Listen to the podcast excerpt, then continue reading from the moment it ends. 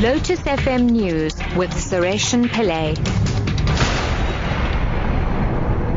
10 o'clock, good morning. Government is expected to sell non-strategic assets in order to raise funds for Eskom, but it's not clear yet which assets may be sold.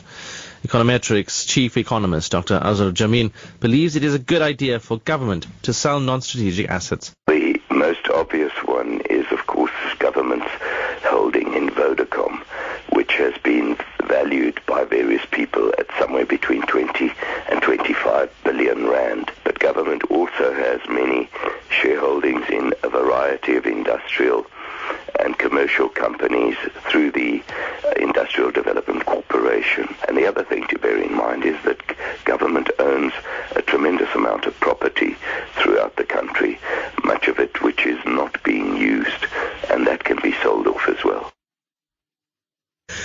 Economic Development Minister Ebrahim Patel says while the economic potential in the country is promising, the country still needs more support in the form of manufacturing and value-added services.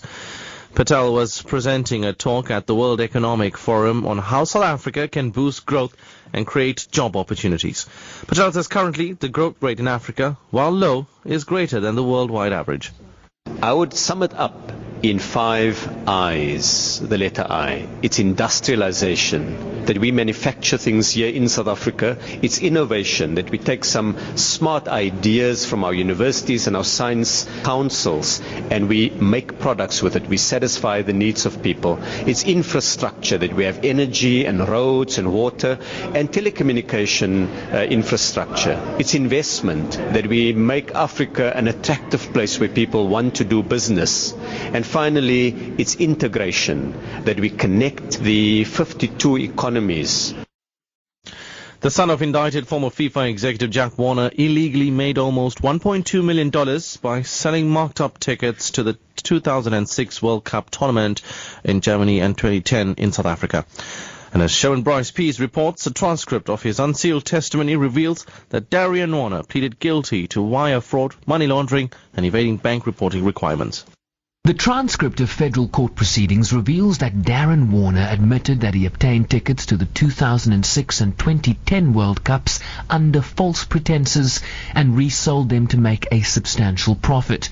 Warner has been cooperating with law enforcement since 2012 and his future testimony could shed light on charges his father received an alleged bribe related to voting in favor of South Africa hosting the 2010 World Cup.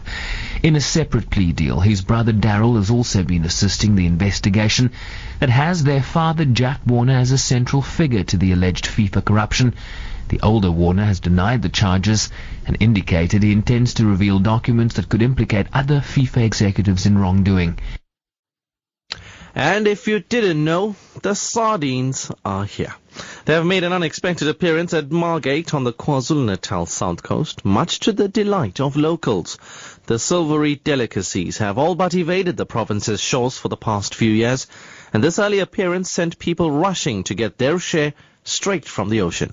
Mike Anderson Reid of the Sharks Board says the sardines move very fast up the coast and is hoping that there's a lot more sardines on the way from the Eastern Cape.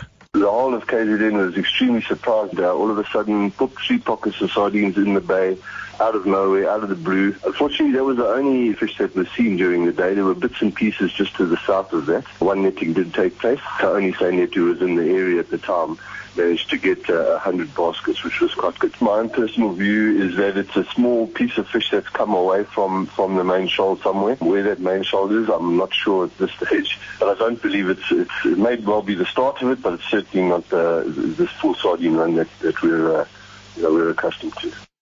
Top story at 10. Government is expected to sell non-strategic assets in order to raise funds for Eskom, but it's not clear which assets may be sold. I'm Suresh Pillay. I'll be back at 11 o'clock.